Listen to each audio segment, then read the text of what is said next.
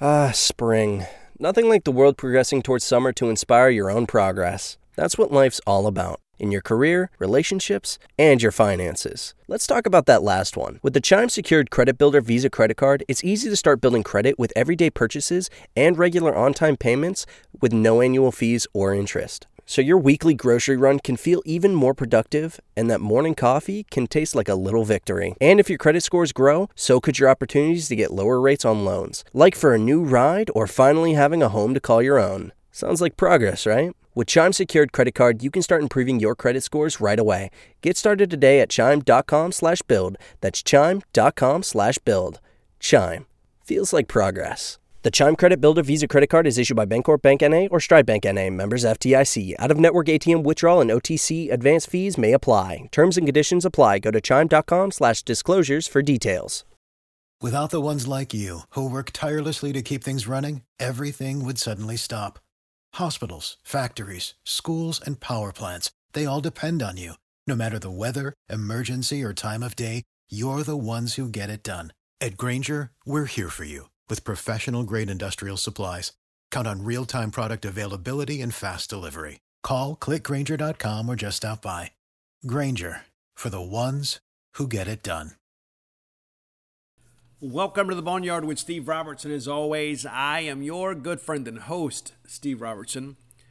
Here on the Monday edition of the Yard, it's not a real jovial place around here at the Robertson House. You know, we have uh, dropped three games to LSU. And, uh, you know, ordinarily we break down the weekend and we go in depth and we talk about what happened. I don't think you guys want to hear that today. And I know that I really don't want to talk about it today.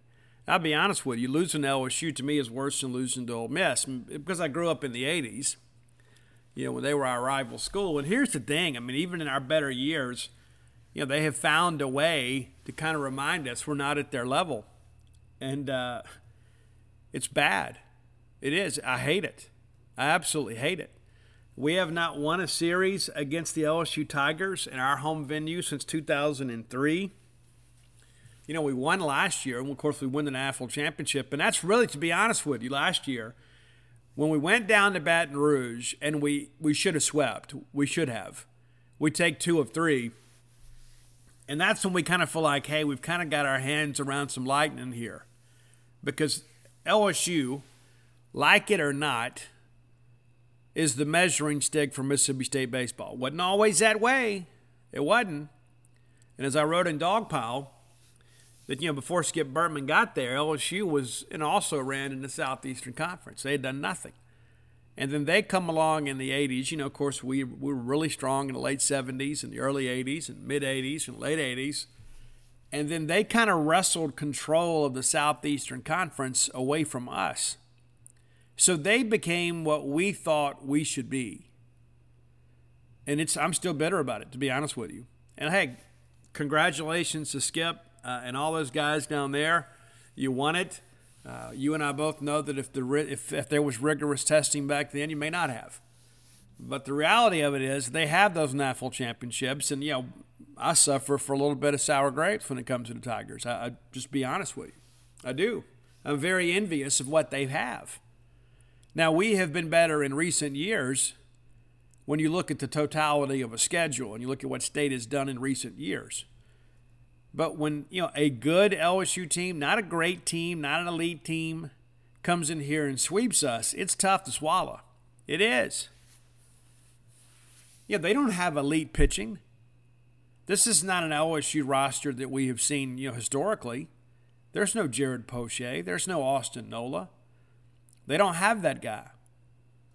And we did a pretty good job against their starters. I thought Makai did a good job, you know, on Friday.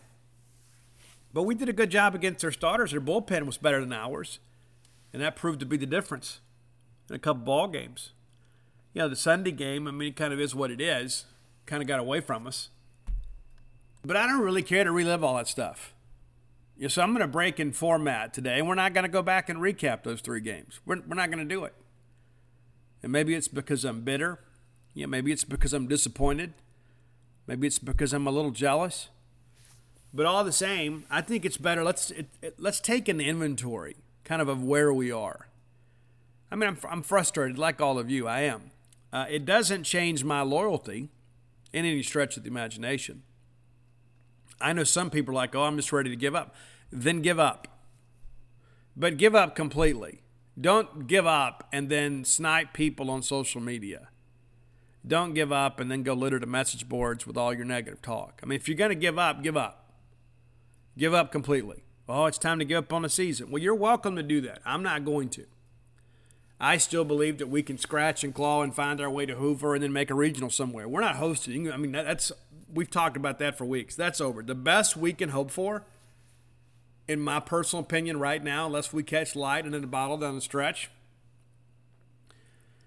is to win enough games to get to Hoover. You know, maybe we'll win 12, 13 SEC games, maybe. Maybe win a game or two in the tournament and find a regional somewhere get there as a two or as a three, and it really doesn't matter if you get there as a two or as a three. It's all just get us there. I think that's probably our maybe our most realistic and perhaps most optimistic situation right now. Is that we make a regional. And then you just kind of see what happens from there because you never know. I mean, I, I believe we're going to be playing our best baseball at the end of the year. I just hope that it's not too little too late. But like all of you, yeah, I'm disappointed. I mean, I'm very disappointed but I'm not giving up on the season. I'm not giving up on the team. I'm not giving up on players. I'm not giving up on coaches. I'm not giving up on philosophy. I'm not giving up on our stadium or our tradition or anything like that. True Maroon. I know many of you are too. And even though at times, at moments of weakness and emotion, sometimes we say and do things maybe we regret. And we're going to talk about some of that later in the show. But uh, we're not going to break down. We're going to talk about where we are kind of what we've learned here in recent days, what needs to happen, what we need to do, my opinion on what I think we need to do. And then uh, we're going to look at some recruiting stuff, and then we're going to look at some other stuff as it relates to baseball later in the show. I don't know how, I don't know, we may not go as long today. I'm, I'm going to say what I need to say, and then uh, we'll kind of move forward. But, um, you know, I've had many people said, hey, Steve, looking forward to the Boneyard, hear what you got to say. I mean, the reality of it is, is you know, what what can you say? You know, we just got swept in a home series by a team that, um, you know, we are we're equally as talented as those guys. And I know it's easy to say, well, you know, Steve, you know, they beat us; they're more talented than us, but but they're not. And I know that's still a matter of opinion. The reality of it is, is we should have won on Friday. We should have won on Saturday. We shouldn't have won on Sunday. We got our brains beat in Sunday but you should have won the game Friday. You know, it's a 2 1 game. You got bases loaded, nobody out, and you get nothing. You get nothing out of it. And then you go into a one run game in the ninth inning with a guy that's an inexperienced closer. And I'm not going to sit here and slander Jackson Fristoe. The guy's doing the best he possibly can. You know, we're trying to figure this thing out. And sometimes that's, uh, you know, sometimes we lose sight of that. You know, it's like everybody else is kind of having to adjust and you know to some of the injuries that we've had. Some of them have been season ending, others that have been just kind of a temporary inconvenience of sorts. But you know, Jackson Fristoe didn't come here to be a closer. He's trying to do his best to fill that role. And he's one pitch away from closing out an SEC victory on a Friday night, which would have been huge and in many ways, I think, changed the complexion of the weekend and it, we blew it. But it's not. It doesn't boil down. You say, well, you know, Steve, you know, we've got to make one more pitch. You know, I, I go back to all those opportunities. We had those guys in scoring position. We couldn't get them in. It's a team game. Well, you know, we didn't score enough runs. We didn't prevent enough runs. You know, it all works hand in hand. It's not Jackson Fristoe's, you know, burden to carry alone. Does he bear some responsibility? Absolutely does, and he'll tell you the same. Had a chance to talk to his dad a little bit after the ball game. Offer a few words of encouragement. You know, Saturday, similar situation. You know, we get down, you know, three nothing. We battle back. We give up a solo home run late, and, and again, we have opportunities late in the ball game, and we can't get the big base hit. Now, I know it's obvi- obvious to all of you. You know, Tanner Allen is not in the dugout anymore. He's not. So you don't have the Tanner Allen moments anymore. And you got some guys that saw him do that And there have been a lot of difficulty this year kind of uh, stepping into those roles. And here's the thing, too, that I will say. You know, RJ Yeager might be our best player. And we got him out of the portal. And there's two, there's two things I'll say about that. Number one, we got to hit the portal hard next year. We do. We got to get old because we're going to lose a lot this year. And the draft is going to be interesting. I think there are some guys that are maybe struggling a little bit with draftitis and may not go as high as they expect because of how they're playing. But I also think, too, it's like, you know, hey, you know, we have recruited really well. We have developed some players. And I know that we're kind of at the end of a talent cycle, but goodness, you know, we got six starters back off a team that won the national championship. And so it's you can't just hang it on development because those guys have performed at a high level before. But it's like, hey, why is an outsider our best player? You know, shouldn't we have guys that have been in the system two and three years? Shouldn't they be our best players? And maybe by year end they will be. Yeah, but at this point, to be honest with you, there are not a lot of times that I look at the lineup and I say, okay, we're definitely going to score this half inning. I just don't have that level of confidence. I know many of you feel the same way. When RJ comes up, I think something's going to happen. I think moving him to leadoff was probably really very important for us. He's back in the leadoff role, which is where he started the year and really struggled. We drop him down the order all the way down to eight, and now all of a sudden he's rolling. We put him back in first, and he was you know the best hitter and best player of the weekend for sure, no doubt about it.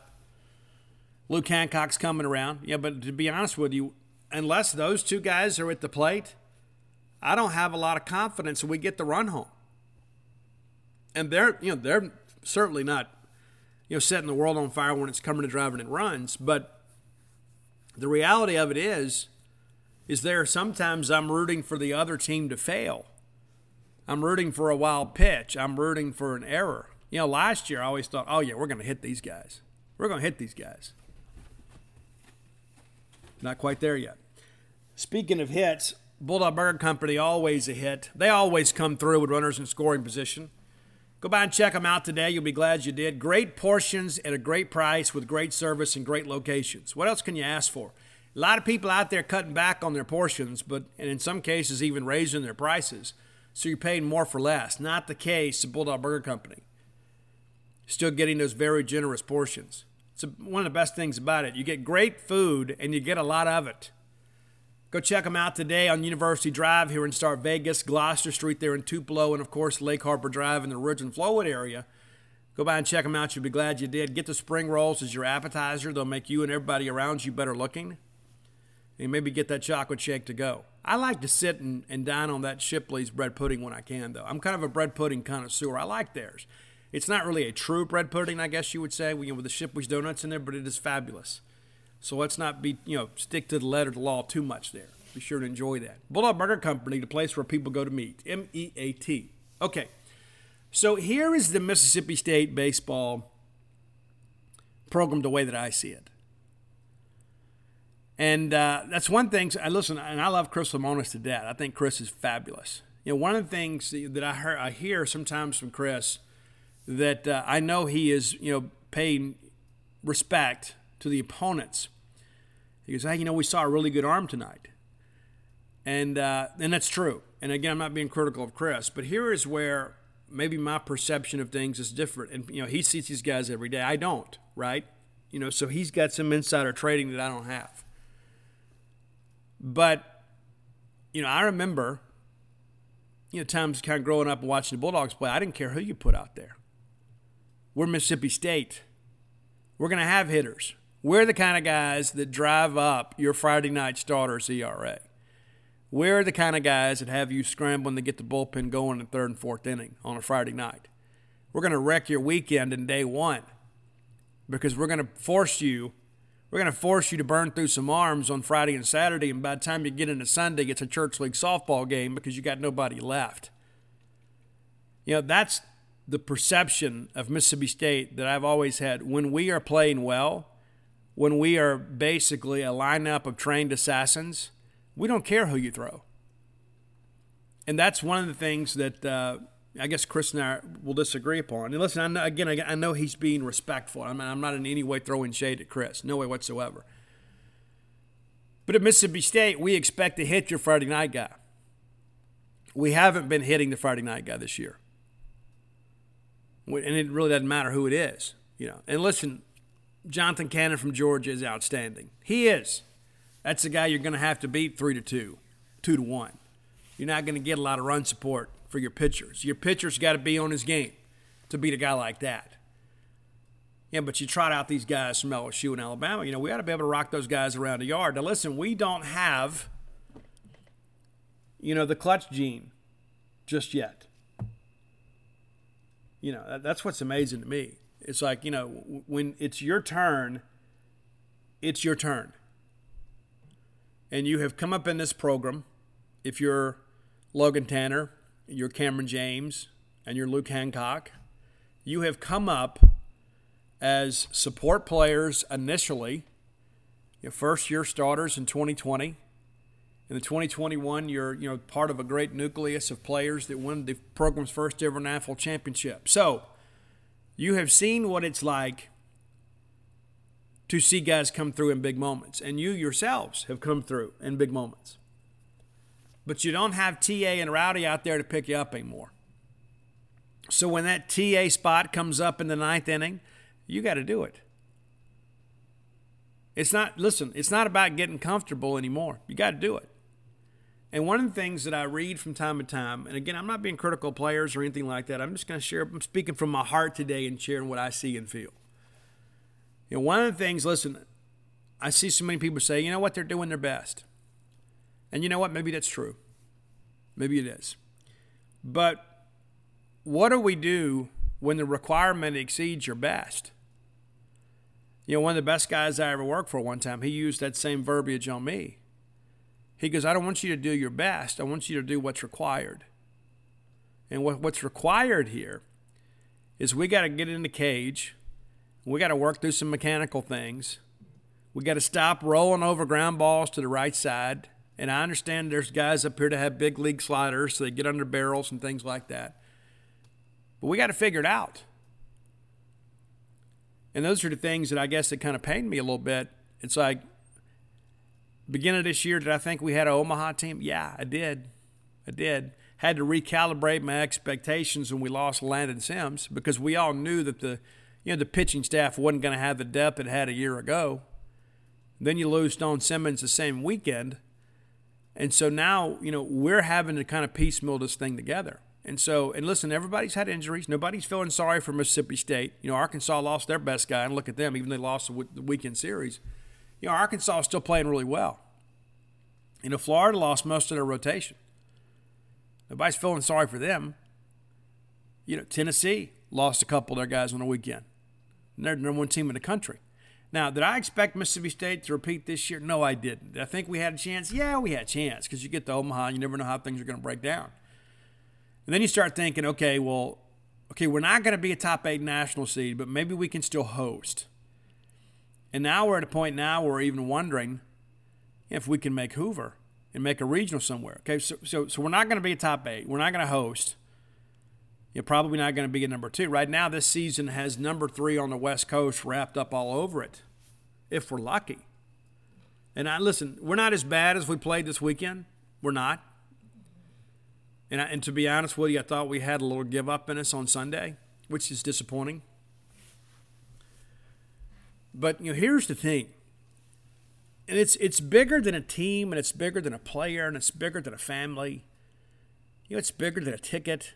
It's bigger than a you know a left field lounge, you know, rig or whatever you want to call them out there today. It's it's bigger than all of that, because all of that works together to comprise one of the richest traditions in college baseball history. And so when you put that M over S cap on out there, there is an expectation of greatness, not of mediocrity, not of your best. You have to rise to the moment. You have to be worthy of the uniform. That's the same M over S. You know, the yard dog Milton wore, and Whoopstick, and Dave Ferries, and Phil Steele and Will Clark, Rafael Palmeiro, Bobby Reed, Mitch Moreland. There is an expectation at Mississippi State for greatness, and we haven't always lived up to that. you know, some of that, you know, was our own fault. You know, there was a time, of course, the, in the later of the Polk years, you know, where the recruiting process kind of left us. And you know exactly what I'm talking about, right? I mean, we had been the show in Mississippi for the better part of 20 years. And so every kid in Mississippi that really loved baseball, whether they were an Ole Miss fan or not, wanted to come to Mississippi State. They did, given the opportunity. Back in those days, there were some guys that came to Mississippi State because Mississippi State was a better baseball program. Then Mike Bianco and Dan McDonnell, and I give Dan a lot of credit for it because you can see Ole Miss is not what they once were, and a lot of it. Well, what changed? Well, Dan McDonnell left, you know, and you see what he's made Louisville. Dan McDonnell came in here and really got after it and really took it to us from a recruiting standpoint, and we got lost in the recruiting wilderness for a little while. Because in the past, you know, guys, you know, they say, hey, they won't make a decision until they see if we offer. We got a little big for our britches. We did. That's the reality of it. I've shared with you guys on the show before. When John Cohen got here, we had zero commitments for the upcoming class. Zero. How does that happen? Well, you had some savvy recruiters on the other side of the rivalry they're like, hey, Polk is leaving. You have no idea who they're going to get. You know, maybe they're going to promote Tommy Raffo. I mean, you know, but you're going to come here and we're going to be this and we're going to be the dominant program in Mississippi. And you know what? For a window in time there, they kind of were. Then John Cohen gets here, and John Cohen modernizes our approach to recruiting. John Cohen you know, kind of got after Larry Templeton a little bit to spend a little money. We had let the old girl Dudy Noble Field kind of fall into disrepair in many respects. So we try to dress things up a little bit. You know, we improved our drainage system. We put some money in the stadium. We let things get a little antiquated because we got a little big for our britches. And Ole Miss flipped the script on us. You know, they built a new stadium, and we're like, oh, you know, we like the charm of our own place. Yeah, kind of like those guys that still remember riding their horses down Highway 12 and how quaint and wonderful Starkville was back then. You know, we're a more progressive community now. You know, we're a growing community you know, we can't have, you know, we, we can't preserve your horse trails at the expense of costing us a cracker barrel, which we did. You know, and so I think about these things, and I think it's important to kind of understand, you know, where we are and where we've come from. You know, we had a very modern approach to recruiting, and people forget, you know, how great that class was. It took us to Omaha in 13 you know, Hunter Renfro, Adam Frazier, Kendall Graveman. I mean, that was an outstanding group of guys. You know, Chris Stratton was a guy too. You know, Chris Stratton grew up a Bulldog. Mississippi, they wasn't recruited to Ole Miss the day John Cohen got here. We go get Chris Stratton. Chris still pitching in the big leagues right now. I remember Chris Stratton going down to LSU on a Sunday and absolutely carving them up. And then two years later, he goes out there and uh, gets a standing ovation. We, we lose the game in 10 innings, but he gets a standing ovation – from the LSU crowd for how dominant he was. And so, you know, we have come a long way in a short time. But I say that to say this is there are we have some players, you know, today, of course, that have a legacy to last a lifetime. But we're not done writing it. You know, it would be easy to say, and, and I read the stuff, I do, I, I see and I hear it. You know, a lot of times I don't respond to it like, oh, we got fat and we got comfortable. I just tell you, that's not my impression. I know that's easy to say, it's low hanging fruit. That's just not my impression of things. I just think the reality of it is, is that you know we had some role players that have just not found any level of comfort in being the leaders of this team. Landon Sims is the heart and soul of this team.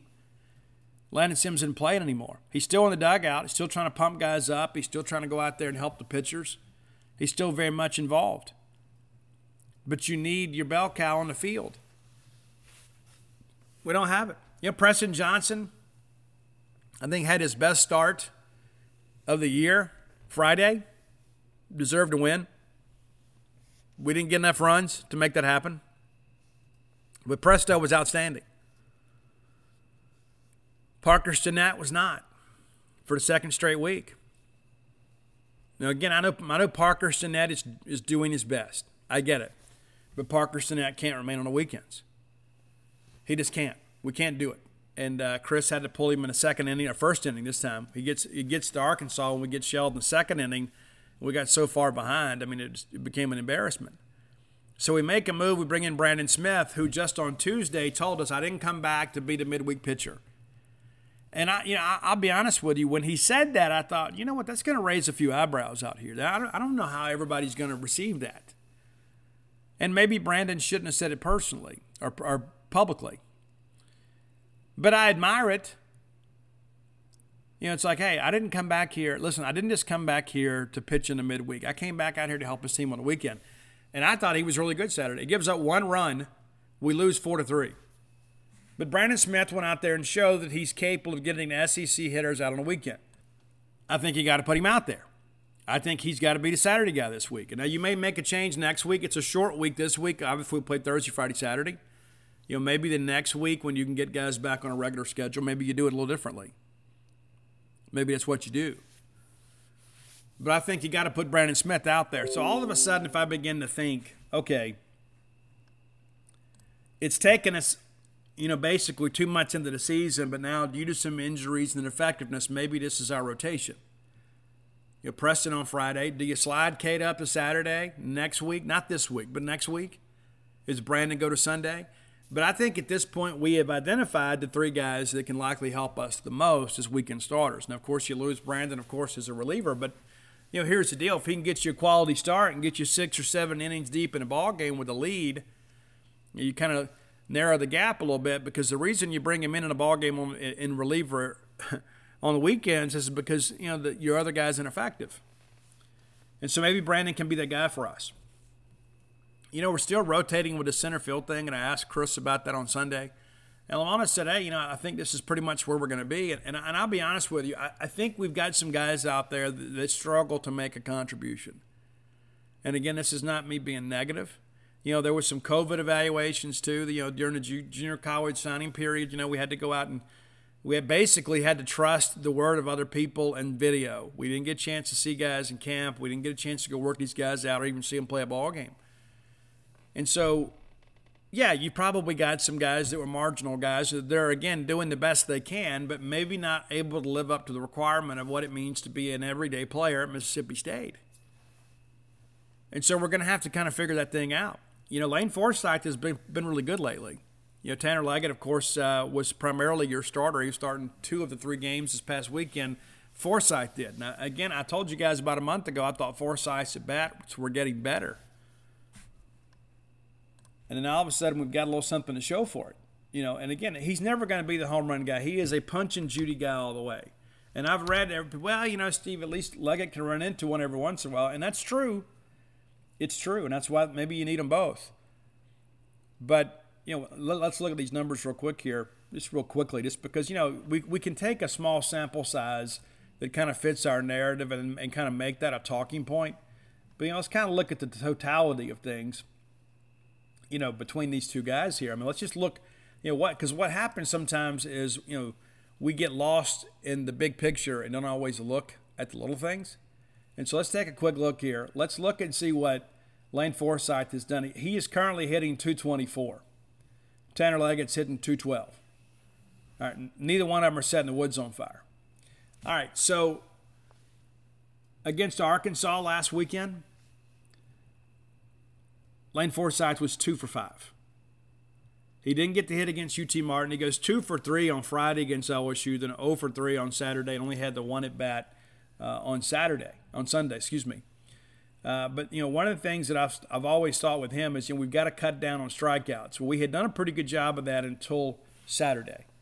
You know, he had had what uh, I guess one game with strikeouts dating back to Alabama, all the way back to the Alabama series. He had one, two, three, four, five, six, seven, eight. One game out of eight where he struck out, putting the ball in play. I can work with a guy like that. Let's go back and look here at um, what we've seen recently from Tanner Leggett. Um, you know, Tanner, again, is a guy that can run into it, had a couple of hits against UT Martin. You go back to the Arkansas weekend, you know, we're 0 for 2, and um, we, we were hit by pitch and the only other at bat on Sunday. Didn't play on Saturday. 1 for 5 against Memphis, and then 2 for 3 against UT Martin, and then 0 for 2 against LSU. And so, you know, there's not any separation one way or another. But I think when you begin to look at this, you know, you got to start thinking, okay, what's best for the Bulldog future?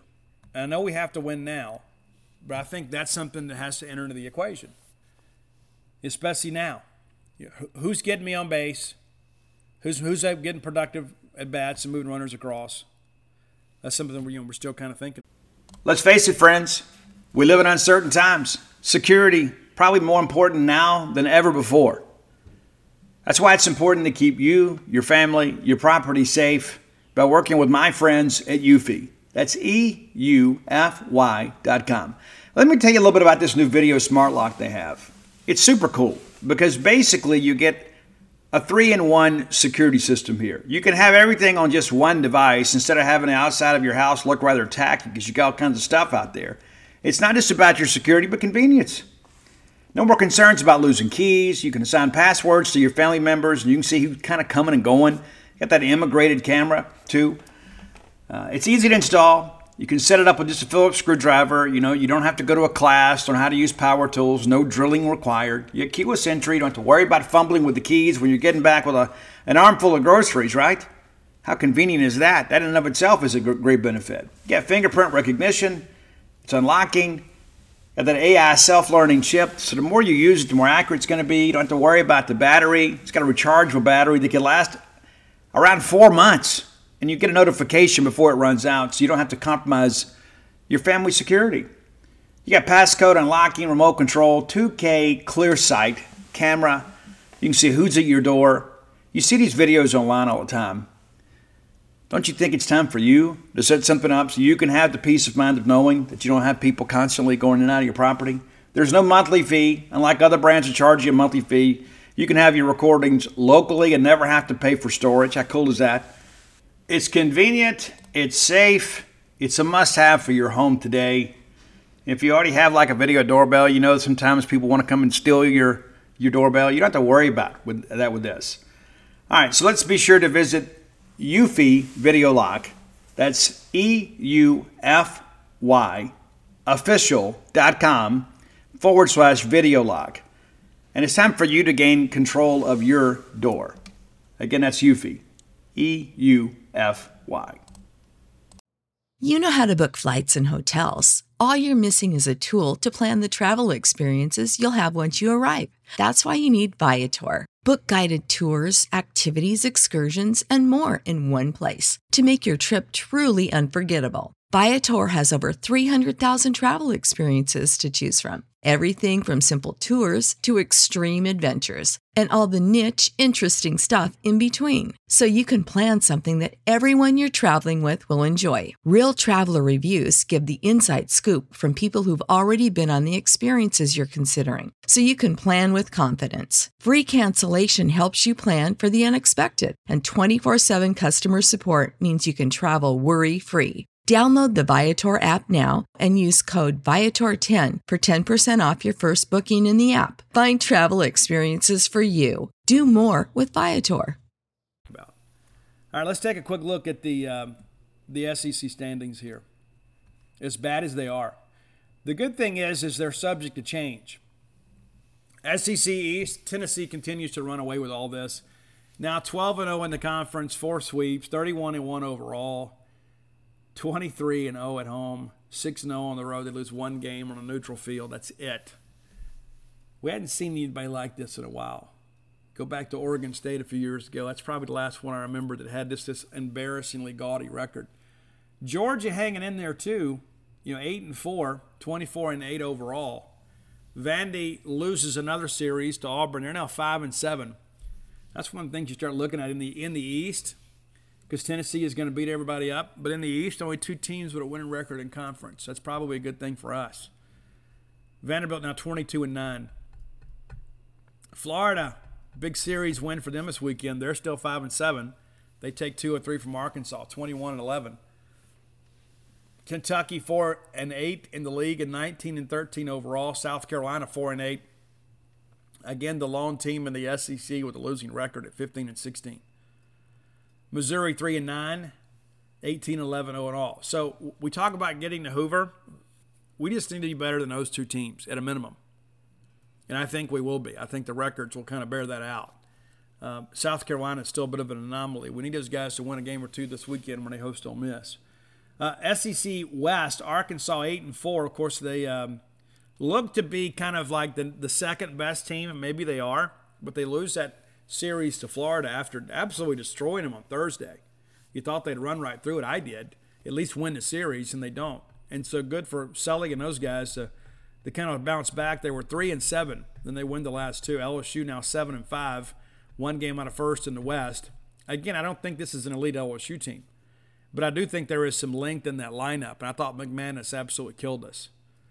Uh, 23 and nine for them overall. Auburn they take two of three from Vanderbilt. They'll be your uh, your guest this weekend for Super Bulldog weekend. Seven and five in the league and 22 and 10 overall. Five and two on the road. They're not going to be scared to come in here and pitch. Alabama seven and five. They they sweep the series against Ole Miss. 21 and 12. A&M now 6 and 6, 19 and 12. Ole Miss 4 and 8, 19 and 12, tied with Mississippi State dead last in the SEC West. And again, people say, well, you know, Alabama and Auburn, what a difference a weekend makes, right? And that's kind of where we are now. We need a good weekend this weekend. All of a sudden, we go out there and win this series against Auburn. We're right back in the thick of things in the middle of the SEC West. Not that I expect to win it by any stretch. We just got to go win some ball games. And one of the most frustrating things about all this, and I know I speak for all Mississippi State fans when I say this, is like I can't even enjoy Ole Miss's struggles because we're struggling too. You know, it'd be just be disingenuous. I mean, it's like, yeah, am I happy they got swept? Yeah. It'd been more fun if we had won the series against LSU. Then we could talk a little trash. But uh, we got bigger problems of our own. It's going to be an interesting series here in a couple weekends we go up there. I think we can do it. I, I, do. I think we can do it. And you say, well, Steve, how can you say that with any confidence? Ole Miss, like, we have better pitching than Ole Miss does.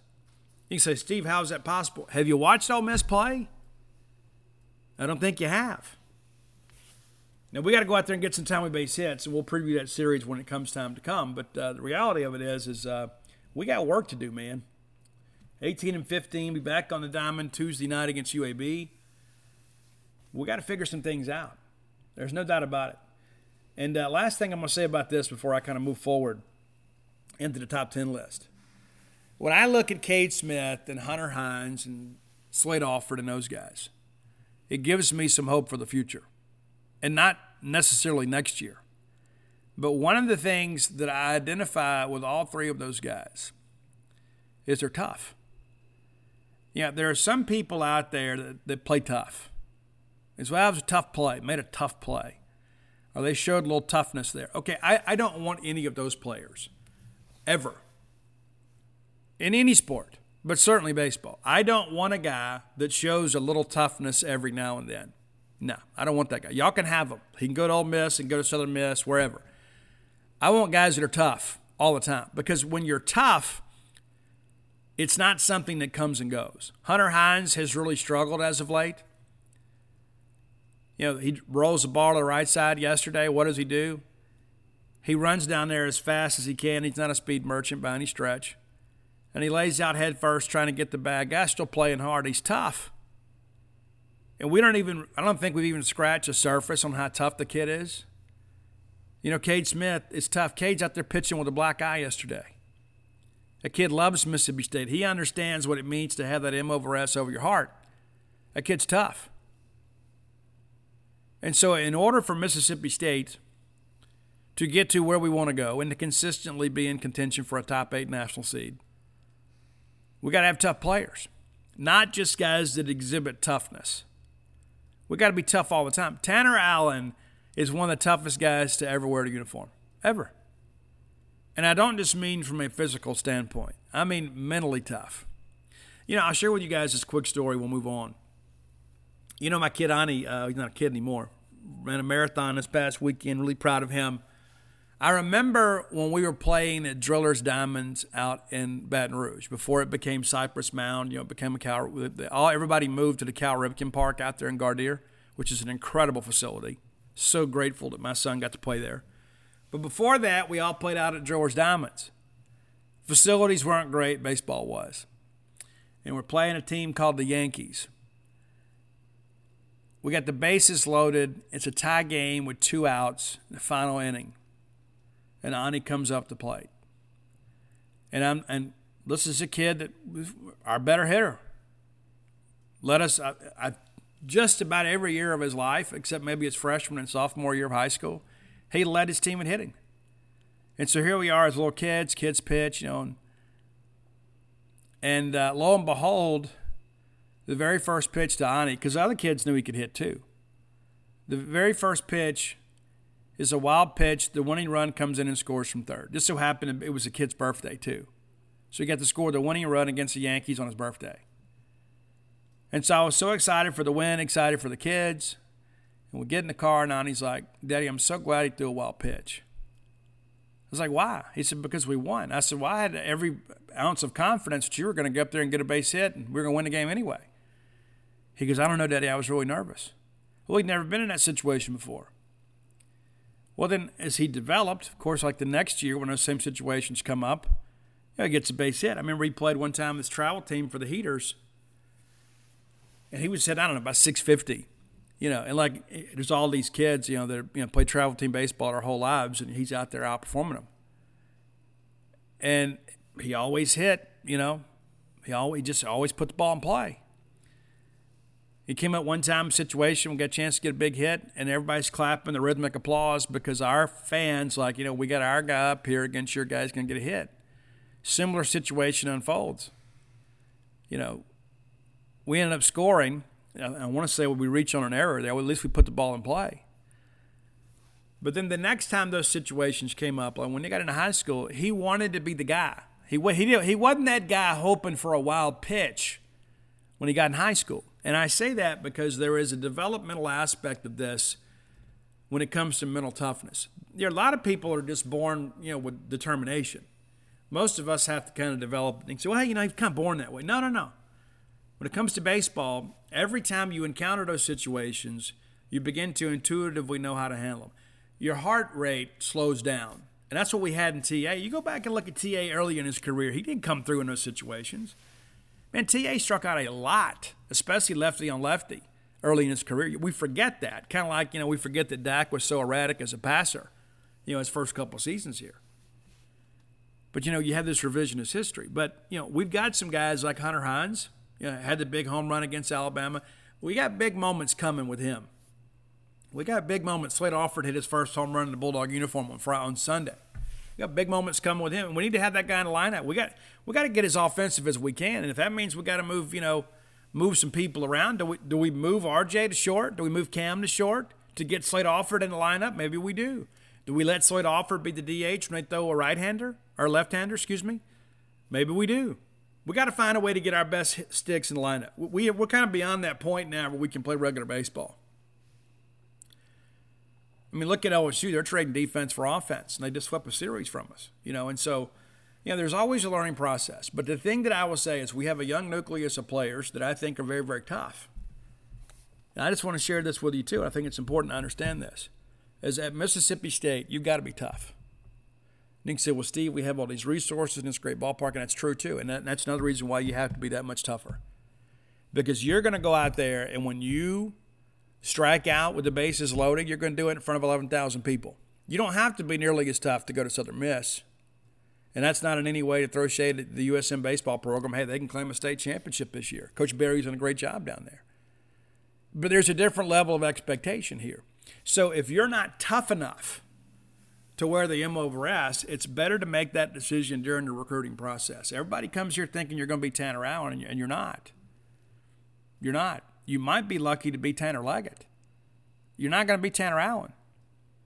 You got to go be the best person you can be. And that's not, again, any shade at Tanner Leggett. I mean, that guy's served well for us, got the biggest hit, probably Mississippi State baseball history. But my point being is that, you know, you better come in here ready to work with some mental toughness about yourself because everybody is going to be gunning for you. And when you don't come through, sometimes you got to put up with a little bit of nonsense, even from some of your own fans, unfortunately. We're going to discuss that a little bit later in the show. Let's get into today's top 10 list brought to you by closewithblair.com. It is C L O S E with Blair.com. Not close as in clothing. Close is in closing your loan. Close with Blair, B L A I R.com. Here's the thing, too. Blair's been my friend a long time. And uh, Blair is a mortgage professional. A lot of people out there that are loan officers. Blair's a mortgage professional, and there is a difference, okay? There's a lot of people out there just kind of finding their way in the world, and listen, they're going to make some mistakes. And when you're working on something as important as this, you need to deal with a professional. This is your home you're talking about, right? Blair's been in the business 21 years. He's not a greenhorn. He's seen it all, done it all. Done atypical properties, done atypical borrowers. Maybe your situation's very unique. I can promise you he has a plan to help get your loan closed. So whether you're looking to refinance today, looking to buy a home for the first time, or perhaps maybe looking to do a, a second mortgage, Blair can help you with every bit of that. And by being a loyal Boneyard listener, he's going to give you a little bit of a discount, right? All you got to do is mention to Blair that you heard about him on this show. Just say, hey, Blair, whether you text him or call him or email him or see him in the street and say, hey, I want to do business with you and I heard about you on the Boneyard, he's going to pay for your appraisal. $500 value.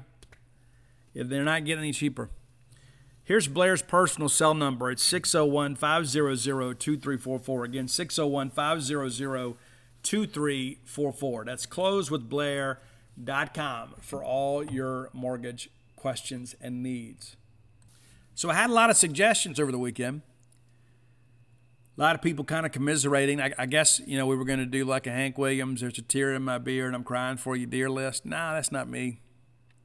That's not me. I'm never the really. I mean, there are times I may feel sorry for myself, but um, I don't. Uh, I don't get down in the dumps about this stuff for very long. I'm still an optimistic person by nature. I'm not a sunshine pumper by any stretch of imagination. You, there are many people that think they know me because of some internet persona. You're wrong. There's probably nobody around that expects more from Mississippi State baseball than me. That's not affiliated directly with the program. You know, and so when we don't fulfill those expectations, man, it, it, it's crushing. It is.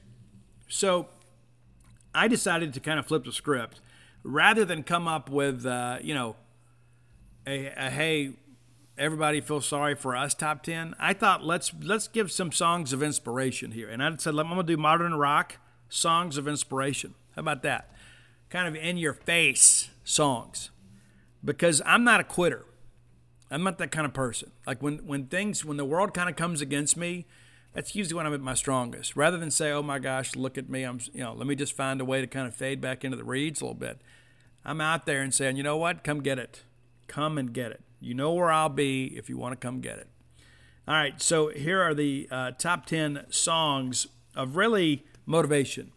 Top 10 modern rock songs of motivation. Some of these not quite as modern as others, but I thought maybe this will help us a little bit. All right, number 10, our, our boy Mike Shinoda had a little bit of a side project, a group called Fort Minor, and had a great song that opens up with this really cool little key sequence. It's Remember the Name. Love that song. You probably heard it. They used to play it at Davis Wade Stadium. I, I dig the song. I still listen to it sometimes. I think it's outstanding. Number nine, saw these guys live down in New Orleans a couple times. Uh, it's the Sick Puppies, and the song is "You're Going Down," and it's not "I'm Going Down." Know, matter of fact, that's the last chorus. He goes, "Because I was never the one going down." You know, it's like, hey, we're you know, we're getting ready to get together. We're going to have this war and you're the one that's going down.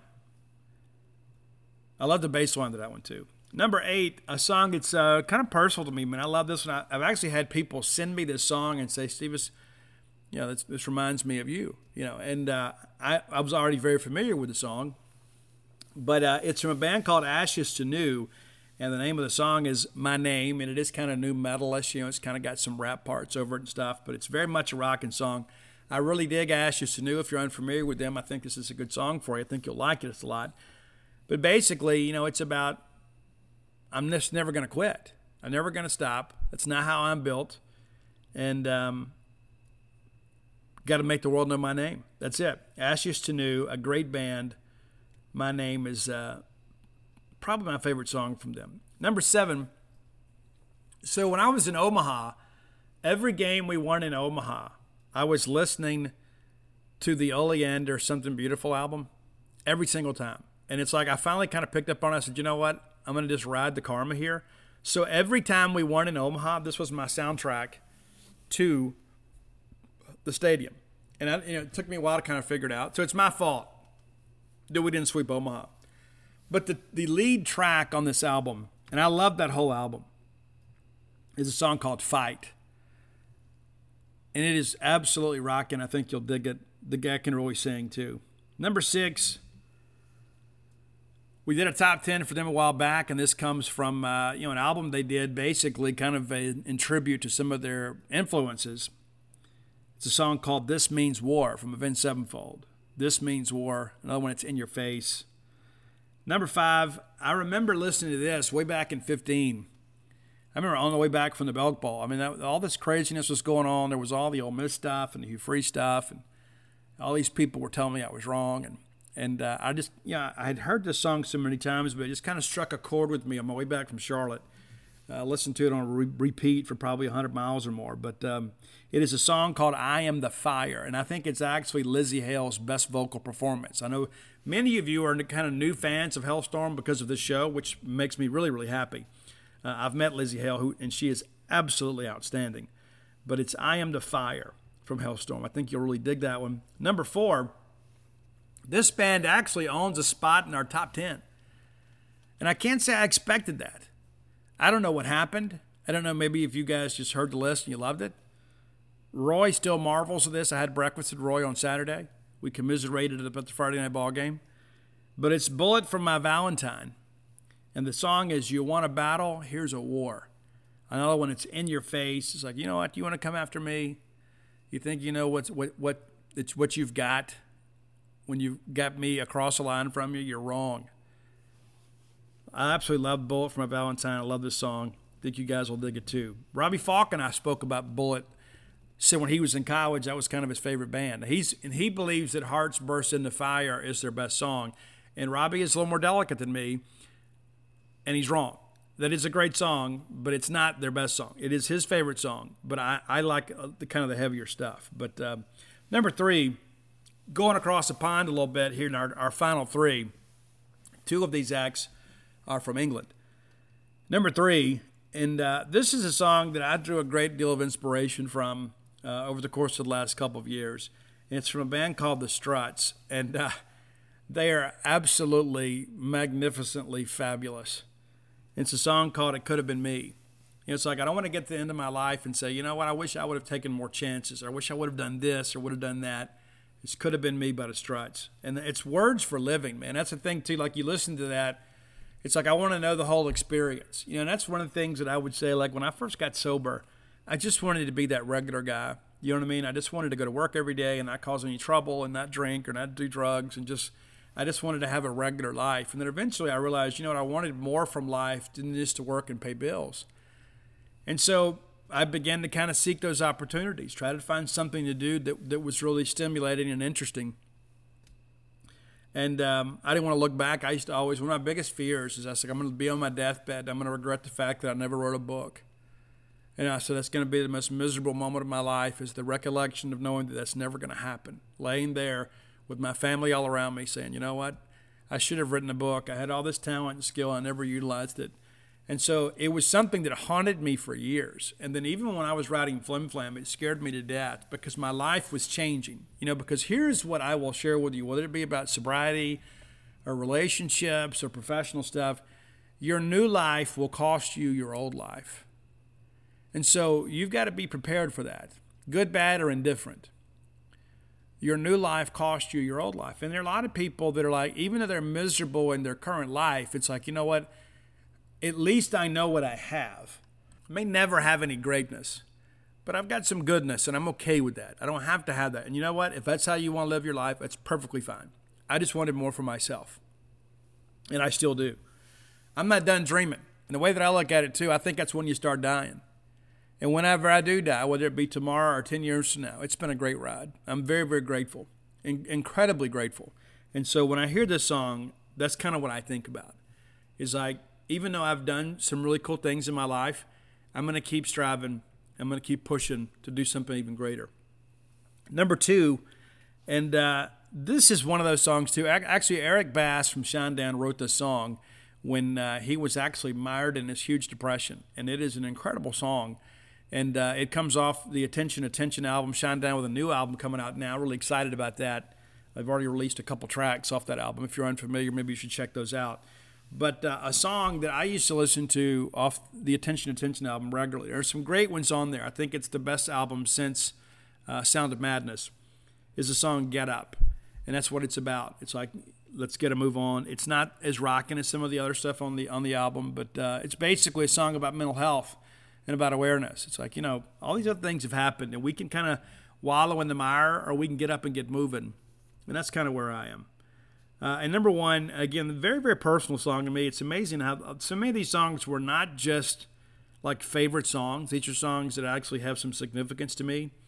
Um, so this is probably the first time I've mentioned this band on the show. But this is one of my favorite songs, and I think in many ways it kind of illustrates the journey that I've been on, you know, through through recovery and everything else. It's by a band out of uh, out of England. I think they're actually defunct now, but it's a band called Heaven's Basement, and the song is "Nothing Left to Lose." And there were times in my life, like even when I'm happy or I'm sad, or sometimes that I'll hear the song, it'll just come up on the playlist, and it'll catch me right at the right time. And I, all of a sudden, I, I just feel tears going down my face because I'm just so incredibly grateful. Because I, I, know exactly what it's like to have nothing left to lose. I had, when I when I got clean and sober, I had nothing, absolutely nothing. And uh, I think there are other people out there that um, you know, maybe they had a little more privilege than me, you know, and that's a that's a dirty term these days. I mean, oh, you've got privilege. You know, listen, I'm still trying to find it, okay? But the reality of it is, I'm so grateful for all of that. It's like even though when I started over, I had nothing. I had I had to borrow money from my mom to go buy clothes. I had nothing. But I wear that like a badge of honor today. And so I'm so grateful to think about, you know, the journey that, that I have been able to take in life that uh, I remember, you know, going to Sack and Save because uh, they did double coupons, and I would buy a pound of bacon and a loaf of bread and a tomato, and I'd have bacon tomato sandwiches, you know, two and three days in a row, and I would bring that coupon back just so I could afford to eat again. And, and this is when I was completely sober and working every day and just trying to make a living. This wasn't when I was out there as an addict and you know spending everything I had trying to find uh, you know, the next high or anything. This was, I was just, and it, and it was very frustrating. It was, but it was an honest living. And I did what I had to do. And so when I hear this song, I'm reminded of all of that because I know how it feels to have nothing left to lose. And so I share that with you uh, because I think these are, again, songs of inspiration. And uh, I, I, will fight to the final breath, you know, I guess until I get to the point where I'm like, you know what, I'm just, I'm just ready to go. And as I shared with you earlier, whenever it happens, I will be ready to go. Uh, I, I want to make sure that my kids are taken care of, but uh, fortunately, I'm at a point now where my kids are, you know, two of my kids are almost off the payroll, and so I've got another one that will be sooner rather than later. But um, you know, when you get a little bit older in life, you begin to think about those things and think about your own mortality, and so I just hope that I leave a uh, lasting legacy that makes them all very, very proud. All right, next segment of the show brought to you by Campus Bookmart. You know those fine folks, right? Standing Man, Miss Kathy Brown, the lovely, talented Susie. Be sure and go check them out. When you're in town, just on the back side of campus, they're very easy to get to. You can swing by there on your way to the ball game. Very easy to get to. You turn off of uh, 182 there by the Mississippi Highway Patrol substation there. Take that, that turn, and uh, next thing you know, Campus Bookmart is there on your way to campus. Be sure and go check them out in person. If you can't, visit them on the World Wide Web at campusbookmart.net. They've got the latest in Mississippi State merch right there for you, updating the website regularly. You should follow them on social media so you can kind of keep abreast of all the new arrivals. While you're there at campusbookmart.net, you can use BSR, which stands for Beautiful Steve Robertson. That's your promo code to get free shipping on all orders over 50 bucks. Any order less than 50 bucks, absolutely incomplete. Campus Bookmart, a great place to do business, a great place to work. And that's the thing, too. It's like, you know, some places in town you go, it's kind of a revolving door when it comes to staff. Not really there. It's a very, it's a very family friendly atmosphere. Many of those people have been there for years upon years, and they're Mississippi State people. So they know exactly what you're looking for and what you're looking to purchase for your family. Buy yourself something and maybe buy something else for uh, you know somebody else in your family. I recently bought a gift for Mike Nemeth, not from Campus Bookmart, but I recently just kind of bought a gift because Mike is my friend, and I wanted to have a little fun at his expense, but also to kind of give him something cool. And um, so I did, and uh, I, I, enjoy the joy of giving. And you will too. Maybe surprise somebody in your family today by going to campusbookmart.net and ordering them some Mississippi State merchandise. We don't do that stuff enough. We really don't. All right, let's talk a little recruiting. There was some recruiting news over the weekend. Uh, Paul Jones had write ups on uh, both of these things. Let's start with football. Uh, we had a new addition to the 2022 class, and I'm going to do the best I can here. I think it's George. George. George. George. Uh, well, George. I, I, knew I was going to mess it up. Geropolis, maybe. Gerard. Anyway, George We'll call him George. Like people on the message board said, I'm going to call him G. Uh, number 88, a punter, 6'2, 225 pounds, a native of Greenville, South Carolina. Uh, an outstanding punter at UMass. And Mississippi State certainly needed to upgrade their specialist, and we have with George. So, looking at some numbers here, it's, uh, it's pretty remarkable. Single game, the longest punt, 73 yards against Liberty. That's incredible. 73 yard punt. Uh, 79 punts attempt in a single season in 2019. That's not necessarily a great team statistic, but it goes to show you that uh, he is a guy that does have some consistency. That year, he punted for 3,116 yards. Average punt attempt, every yards per punt, 41.86, and that was in 2020. So, as a career, he's averaging uh, right at 40 yards a punt. And how many times last year did we need to flip the field? We were unable to do it. it happened pretty regularly. Uh, but yeah, again, a guy too that's uh, it's it's had a good career, and now he's a bulldog, and uh, he'll be joining the program here at the end of the semester, and uh, be competing and doing a good job for us there. So uh, George Geropoulos and George, correct me if I'm wrong, or Ger- I don't know. And, and, and, that's one of those things too you think about in life. The least you can do is get somebody's name right. There's not a pronunciation guide here, so I'm doing the best I can with my South Mississippi education. Uh, we still have a couple spots left to work with.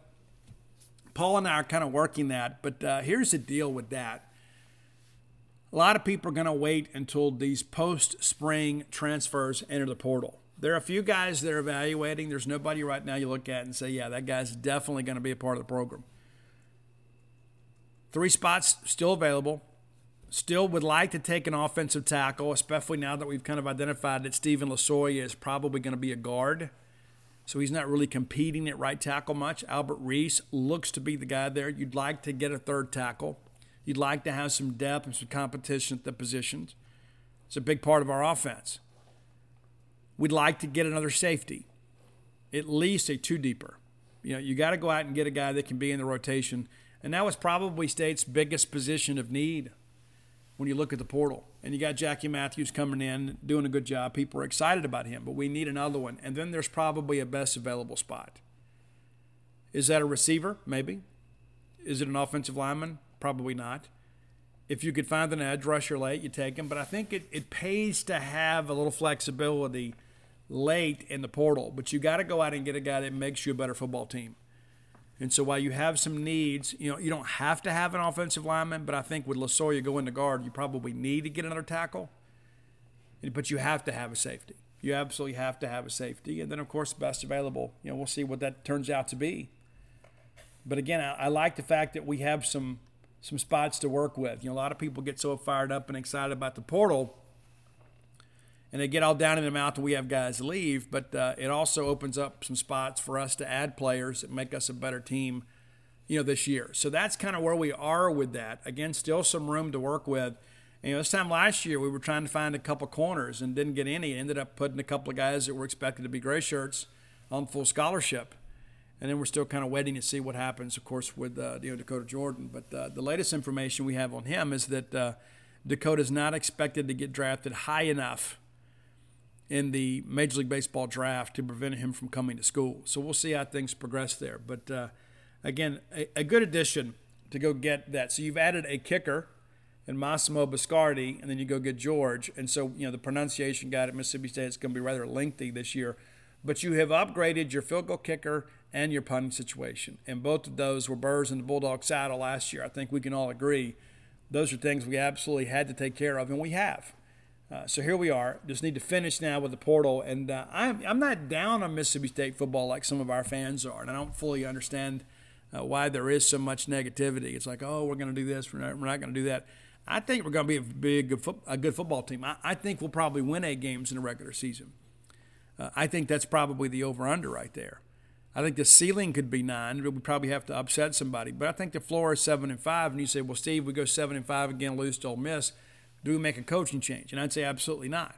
Mike Leach is going to get a fourth year regardless. But certainly, if you know you get back to a bowl game and you're kind of trending in the right direction, you certainly would, um, you know, kind of hang with where we are. But uh, I, you know, I haven't done the research on this, but I thought about this a couple days ago. Conversation with a friend of mine. You know, how many years have we had three wins against the top, the final top 25 in the AP? Not very many. You know, some years we kind of benefit when the SEC West is down a little bit. We may play a team that's ranked high early, and then they end up out of the poll. But uh, to have three wins last year against teams that finished in the top 25, that's that's kind of rarefied air for us, even though the season didn't end the way we wanted it to. But I do like the steps that we're taking. You know, Justin Robinson has looked good in practice. I mentioned that to you guys. Jordan Mosley has. So I feel like the receiver, we're going to be able to pitch and catch it pretty well. It's all going to boil down to protection. I like the running backs, like our quarterback situation, uh, and it's still Will Rogers' team. Sawyer Robertson has had a very good camp. Didn't have a great scrimmage on Saturday, from what Dave Murray tells me. Uh, I was getting ready to cover baseball after a book signing, but um, hopefully we'll be able to get out there this weekend uh, excited to be a part of that. But uh, I, again, I am not down on Mississippi State uh, football. I think we're going to have a good year, and I think that you know the quality of our year might be dependent on what we do with these final few spots in the portal. I think that could maybe be the difference in, in winning a game or so. On the basketball side of things, and again, Paul Jones kind of all over this stuff too. This is where I think Paul is at his best, especially as of late with the uh, you know the portal. You know, this is where you need sources you know, it's one of the things, well, we identify these high school football prospects and you kind of work through the process and you get to know the kids and their coaches. But this portal stuff is a little more difficult to deal with. Mississippi State adds the guard Dashawn Davis from Oregon State, and uh, a true point guard in many respects. And it's been a while since we've had a true point guard. You can say, well, Lamar Peters, yeah, Lamar was great, but uh, I don't know that he was necessarily a great facilitator, like maybe you know we, we would need for him to be. He was an elite scorer at times, but um, Dashawn Davis comes in, uh, a native of the Bronx, played at the, um, let's see here, at Our Savior Lutheran High School there in Bronx, New York. 6'2", 185 pound guard. Played two seasons at Trinity Valley Community College. He was ranked as the number seven JUCO prospect in the country by 247 Sports and a first team All American after his second year there at Trinity Valley. That year, he averaged 17.1 points, 6.5 rebounds, 9.6 assists, and 2.8 steals. Guy's averaging nearly a double double as a point guard. And yes, I understand that it's junior college, but uh, this is a guy, obviously, that is uh, good to go. Averaged 21.3 points as a freshman.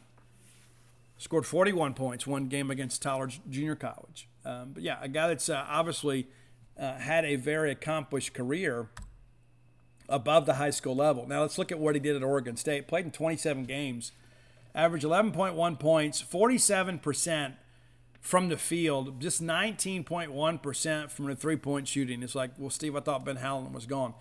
You know, I don't, I don't think you need this guy to be a, a prolific three-point shooter in this scheme. I think it's about facilitating, and I'm going to trust Chris Jans and what he wants to do. That guy knows who fits his system – and to go get a guy like this that I, you know, coming from the Bronx, probably has a little bit of toughness in him. But uh, 65% from the free throw line, that's got to get better. And uh, just over three boards a game and just under six assists per game. But uh, he will be more of a facilitator than a scorer for us. Um, you know, looking at some of his minutes here, had a couple of really big games this year. Uh, in a loss to Princeton, he has 16 points there. Uh, looks to be second highest scoring total of not third. I get some bigger games than that. Looking and when he gets in the conference play, really kind of elevated his game a little bit here. Uh, 17 points against Washington, 22 points against Colorado, 31 in a loss to USC. That's the high mark right there. But uh, this is a guy that consistently scored in double digits uh, in conference play out on the West Coast. And so it's not like, you know, we're getting a guy from a mid major. We're getting a guy that played Arizona and California. And even played against Texas A&M uh, this year, SC at UCLA. Uh, so yeah, a guy that has played at a high level of competition, is now headed to Starkville. And again, there's still some room to work there too. And, if you want your updates on that, this is where being a, a, subscriber to Gene's page makes a lot of difference. Paul providing these basketball recruiting updates in addition to our football stuff. And so you see stuff on Twitter, but you don't really know how advanced the relationship is. Oh, well, this guy's got an offer. Well, is he even seriously considering us? Well, that's where Paul comes in. You go and read, uh, you know, the biscuits and that sort of stuff, and we have these updates, and he'll reach out to players and, and kind of get their feedback on, you know, how receptive they are uh, to what Mississippi State uh, has been able to discuss with them. And so uh, I think that is an important aspect of things, too. It's just kind of understanding Chris Jans has got to go out and recruit some guys this year that make you better on the floor this year. That's where I think that his junior college background is very helpful because, again, you're constantly in a state of recruiting. And this is a guy that understands how to use the portal. Look at the team that he put on the floor at New Mexico State. And, and listen, nothing against those guys out there in New Mexico. But there are not a lot of people that wake up and say, you know what, I, I think I want to go to Las Cruces. Just not how it works. You, know, you get a chance to go play. You're going to play in the SEC, and you're going to get a chance to play against Kentucky and against Florida, against Georgia. You're going to get a chance to play in, in full arenas and things like that. And so the drawing card for Chris Jans, I think, is much greater than what he had at New Mexico State. And then he put a much better team on the floor last year than we did. And so with what he has to recruit to, considering the renovations at the hump, considering the money that we're paying him, you know, I think this is a guy too that is going to put a good product on the floor immediately. You've got some good pieces that are coming back. I don't at this point expect Molinar to come back. Maybe he does, maybe he doesn't. But I have a lot of trust in Chris Jans. And just, you know, the vibe that Chris has given off and him going down to the union and meeting with students and that sort of stuff, that stuff's very important. It is. And, I don't think it's contrived in any respect. I think Chris understands that he needs the students to really set the tone in the arena. And you guys need to be there too. We need to make sure we turn out and give Chris every opportunity. And I, I have no doubt that he is going to work wonders in this portal. And, and, there may not be guys out there you say, well, hey, I've never, I'm not really familiar with this guy. He is going to get guys that fit his scheme and his system, and they're going to go to work. And I think he's going to build a basketball program that you all can be very, very proud of. Of course, they're uh, you know rounding out the staff and that sort of stuff, and we've heard a lot about in recent days about you know, now that Sam Purcell's season is over, you know, he's another guy too that's uh, you know kind of getting his staff, you know, put together. Those are things that kind of get you excited about. You know, he goes out and, and, and adds, uh, you know, Murriel Page comes in, uh, Corey Irvin comes in, and that, that, you know, you, you begin to say, well, Steve, I don't know these names. You know, Corey Irvin. Let's run down her bio here pretty quick here. Um, you know, just one of these. Uh, you know, one of these coaches too that's kind of been around. You know, and here, and here was her comment too. She is uh, assistant coach at University of Illinois. I'm grateful for the opportunity to join Sam Purcell and the amazing staff he is assembling to lead Mississippi State. Sam is one of the best young coaches in college basketball, and the vision he has to lead Mississippi State to new heights is something I believe in and I'm honored to be a part of. I look forward to being able to help our student athletes grow both on and off the basketball court, and my family are excited to move to Starkville and be part of a community that loves and supports women's basketball, Hail State. Pretty impressive. Pretty impressive. And again, you, again, coming from the Power Five, you know, it's not like we went out and just got somebody, you know, from just down the road. You know, somebody that knows what it takes. And then you go get Jimmy Yu to be your director of basketball operations. Spent the last four years at the University of Virginia. You know, Virginia's been very, very good.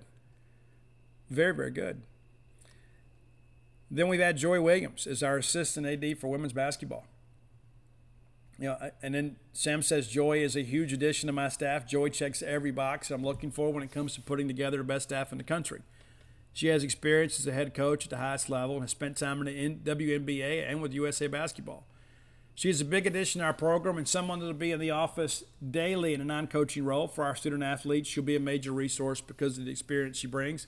But most importantly, Joy is a winner. She's a great person. She will positively impact our program every day. And uh, she comes to us from Clemson.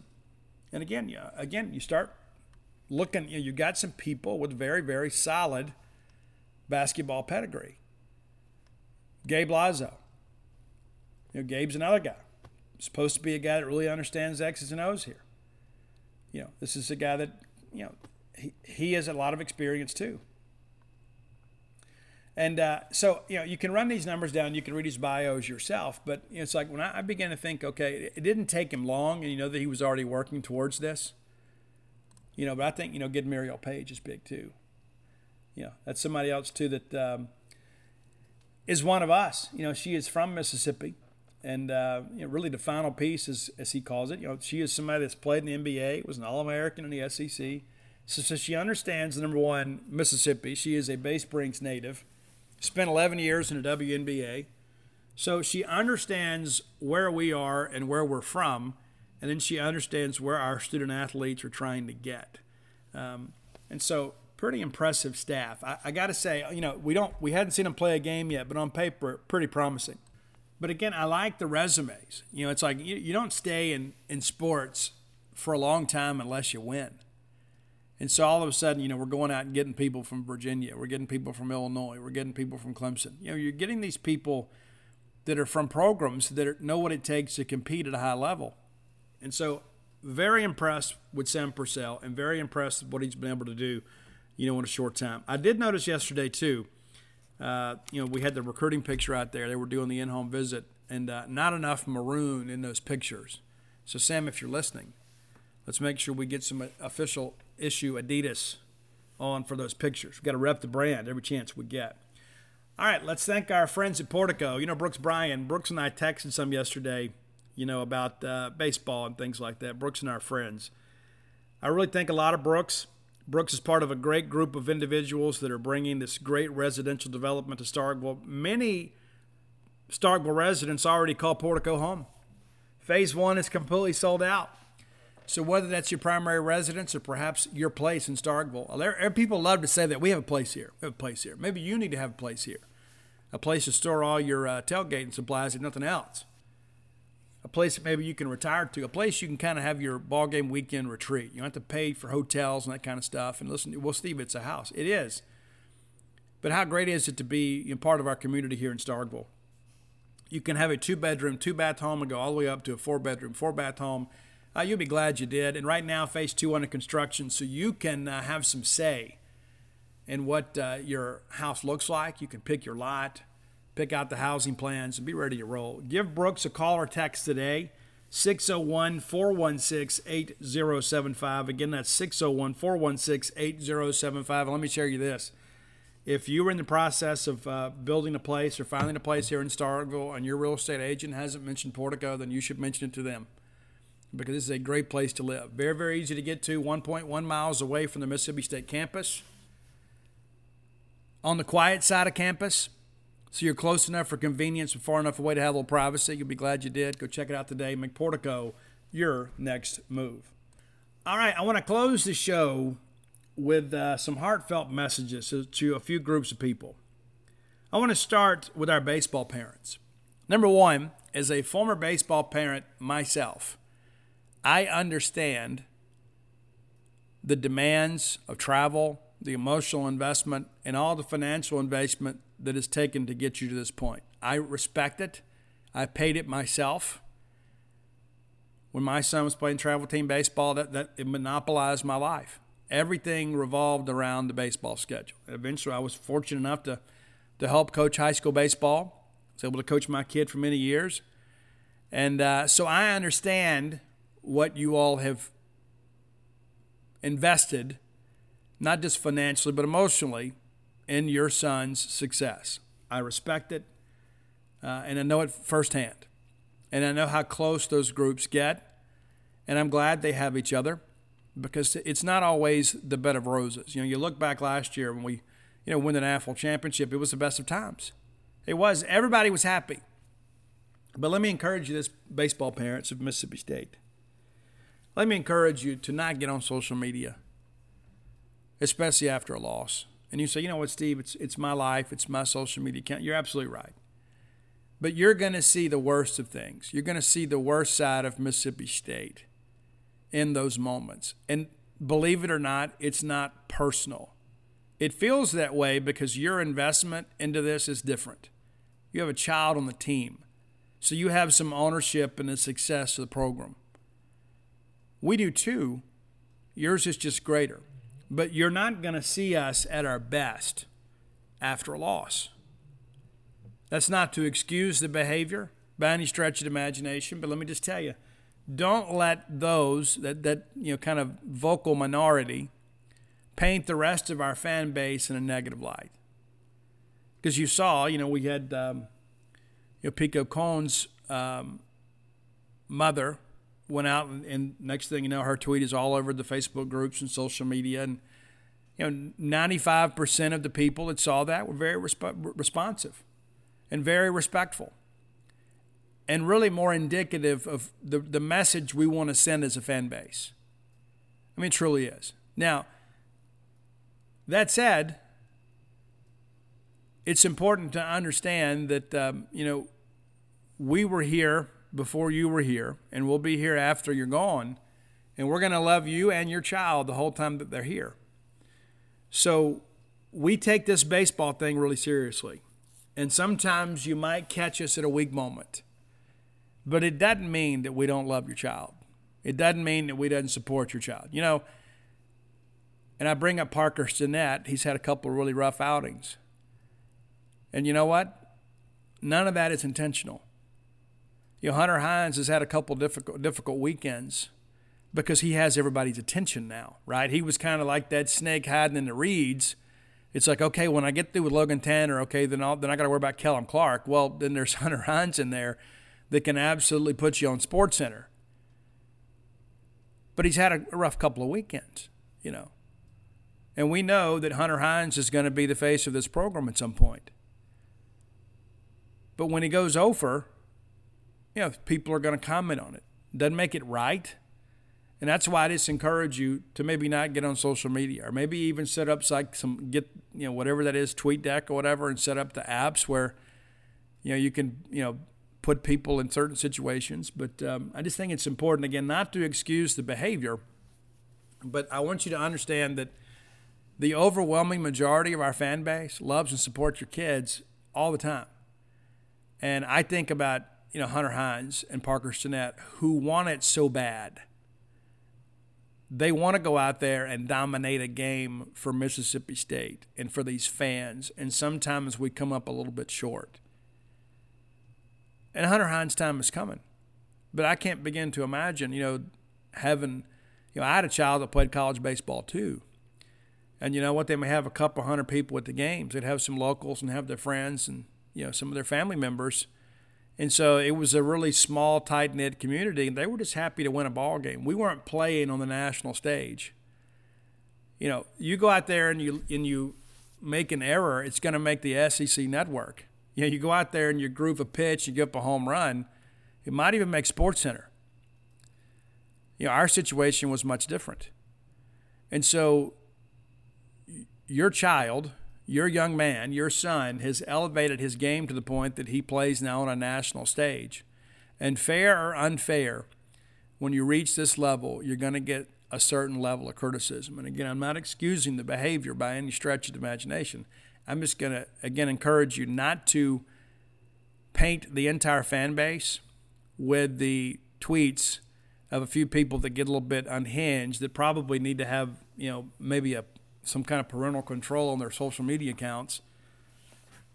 Um, but I just speak for me and myself, and I think I speak for a lot of other people when I say, you know, we, we, we are very grateful that your son chose Mississippi State. And we're grateful that our coaching staff valued your son and his ability and your family enough to invite you to be a part of our family. And so while we're wonderful when we're winning, the majority of us kind of get quiet when we lose, but there are a few people out there that say and do things that are not indicative of who we are as a fan base, and I wish they wouldn't do that. Now, my second message is to those people. What in the world are we doing? And we discussed this last year. Around the same time, I had this same discussion, and I won't mention the parents because I don't want to embarrass the parents. And I don't want none of you to go tweet the kid and talk about how soft they are. I remember this time last year having this same discussion that somebody makes a mistake and we have to go tweet them. Do you think Logan Tanner has forgotten that maybe he didn't get a big hit, a big situation? Do you think Brad Cumbest is unaware that maybe he had a rough at bat or two, he didn't need you to remind him of that. What, what are we trying to accomplish? That's what I don't understand. And maybe you can DM me and explain it to me. Please do. How in the world does this help anything? It may make you feel better. And one of my favorite things, and, and I mean this with as much sarcasm as I can muster, and people, well, Steve, I'm a real one. No, you're not. You're a fake one. You're not real at all. I'm going to keep it real with you. I'm going to keep it real with you. Either you're a bulldog or you're not. And that's not to say that you you're not right, have a right to voice some complaints when we lose. You absolutely do. But to go involve our players and tweet at them on social media, you're kidding me. You're not a real one. You're fake. And I say it to your face in front of your mom. You're fake. We're better than that. We're, we're one of the blue bloods of college baseball. We don't need fans like that. That's one things I've always said is, you know, we all the fans we can muster. We don't need any of those fans. None. So I'm just going to ask you to take the M over S logo out of your Twitter bio. You know, take everything off that identifies you as a Mississippi State fan. Because if that's how you're going to behave, you know, you're embarrassing the rest of us. And it's a shame that many of our other fans feel the need to have to go rush and, and apologize to other people for your behavior. So, and again, I've said many times the best and worst thing about social media is that everybody can use it. Yeah, the difference is is that most people don't use their names. You know, mine is Steve Robertson. Add Scout Steve R. Steve Robertson. Make it easy for you to find me. But there are times, like I'll sit in the press box and I'll turn to Mike Nemeth and I say, I just don't know if we can trust this kid anymore. You know what? And I mean that. But discretion is the better part of valor. You know, I don't have to go tweet every thought that comes to my mind. And I think that's the important aspect of it. Hey, you want to go vent to your friends? Go do it. Get in your text group, whatever. That's fine. I've got one of those. When I get frustrated, I got friends I talk to too, but I don't go involve our players. They say, well, now we want to, well, we need to go fire that. If we get to the end of the year and we don't have the year we expected, do we fire Foxhall and Gautreau? Guys, get out of here with that. You kidding me? It's like we become such prisoners of the moment. You know, we won an AFL championship last year. Well, Steve, I'm tired of hearing that. Well, you might as well get used to hearing it because that's never going away. We won the AFL championship in 2021 with this same coaching staff. They didn't forget how to coach. We just had some adversity this year. Hey, does Gautreau need to get some guys right? Absolutely does. Baseball is a game of adjustments. In season, in weekend, in game, in a career, you're always tweaking and adjusting. Jake knows. He doesn't need me or you to remind him of that. He he's well aware of his job. And he's just as knowledgeable, if not more so today, than he was this time last year when we were getting ready to go win an AFL championship. And I remember when we lost back in 19, standing in that locker room, watching Elijah MacNamee cry his eyes out. And I mentioned Jay Gautreau, I said, hey, if we come back next year, we will have done something we've never done before. He goes, what's that? I said, we'll have gone three consecutive times. He said, we'll be here. We'll be here. You go talk to the players, current, former, everything else, they'll tell you. Gautreau has made a difference with them. Hey, are we pressing, trying to do a little bit too much? Yeah, yeah, we are. And, and, and the fact that we're still doing it almost two months into the season is concerning to me. You know, we got to settle in. You know, there are a lot of people that are so worried about the draft that, you know, maybe they need to sit. Maybe we just remove all the pressure from the draft completely from their minds and just let them sit for a couple of games. Maybe that's what we need to do. But I remember, you know, last year in the offseason, everybody's panicking. Are we going to lose Foxhall? Are we going to lose Goat? And Gautreau has turned down other jobs. It's not like he hadn't had an opportunity to leave. He stays here because, number one, he believes in what we're doing. And, and not to mention, too, it enhances his career. That probably puts him in a situation to get a Power 5 job rather than have to go to G5 route. We had to battle Texas A&M last year to keep Jake. People forget these things. But all of a sudden we have a bad weekend. It's like, you know, we got there and put 20 runs up against Georgia. We're like, okay, all right, all right. We're battling inconsistency. But don't go out there and tweet at our players and coaches. Come on. You got to be above that. What does that accomplish? And again, you're not keeping it real. You're just showing how fake you are. Fake, fake, fake. I'm true maroon. I think most of y'all are. A handful of y'all aren't. You like us when we win. It's like, well, Steve, you know, I'm a big Mississippi State fan. Are you? Well, how is that helpful to the program? You go out there and tweet at our players. Give me a break.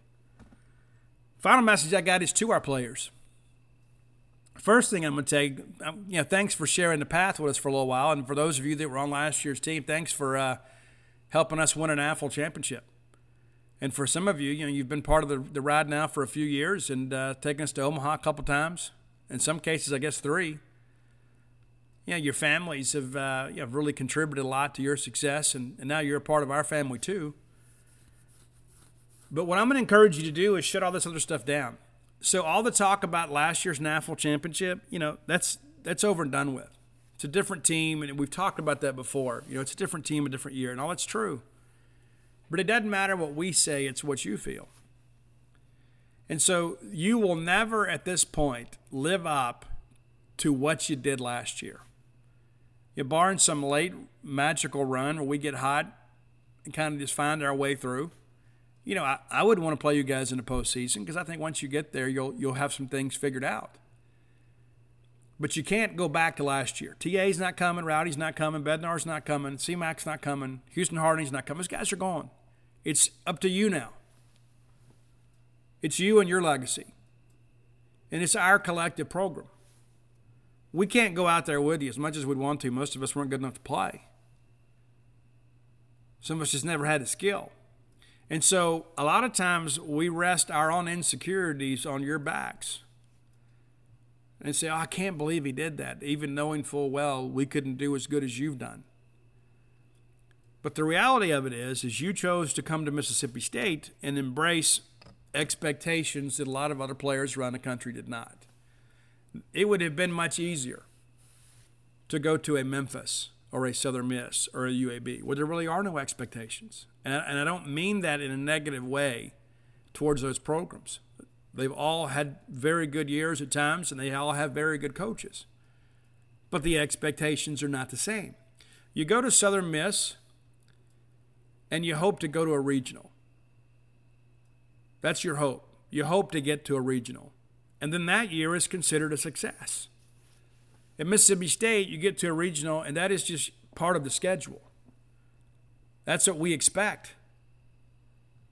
We don't ever have to, you know, fear. It's like, oh, well, we're not going to make a regional. We feel like those days are behind us. We feel like we've graduated to the program point that, you know, we're chasing Omaha every year. You know, we've been in supers, what, every year since 16, 16, 17, 18, 19, 21. We'd love to get back even if you don't get us to Omaha, it's like, you know, we expect to be contending for that every year. And so you made the decision to come here knowing full well those were the expectations. And so, again, as I mentioned earlier in the show, we need to do what's expected of us. We don't need to come up short and say, well, I did my best, because I'm going to ask you this did you really? You got picked, you were handpicked to come to Mississippi State because our coaches and everybody involved in scouting you said, hey, this guy can live up to the expectations and meet the demands of what it takes to be a Mississippi State Bulldog. You know, and, and you had some special guys around you last year, but I don't think at this point last year that we even realized how special those guys were. They had some special moments down the stretch that made them very special. And so you had that opportunity as well to not only meet expectations, but to have some special moments down the stretch. And you know what? This may be your last year at Mississippi State. So how do you want to go out? Do you want to go out and say, "Hey, this this guy, this guy's won the national championship in 2021 and then kind of tanked in 2022"? Is that I don't, you know, we'll never get over being grateful for 2021. That'll never change. That is a forever moment for us. But we didn't build a team for a year. We built a program for a lifetime. And so the expectations are for us to play better baseball than we're playing. Now, you don't need me to remind you of that. You know we're not playing up to our potential. And that's the thing, too, is if we were playing up to our potential and then we weren't quite good enough to get there, we could kind of accept that. But you have raised the standard.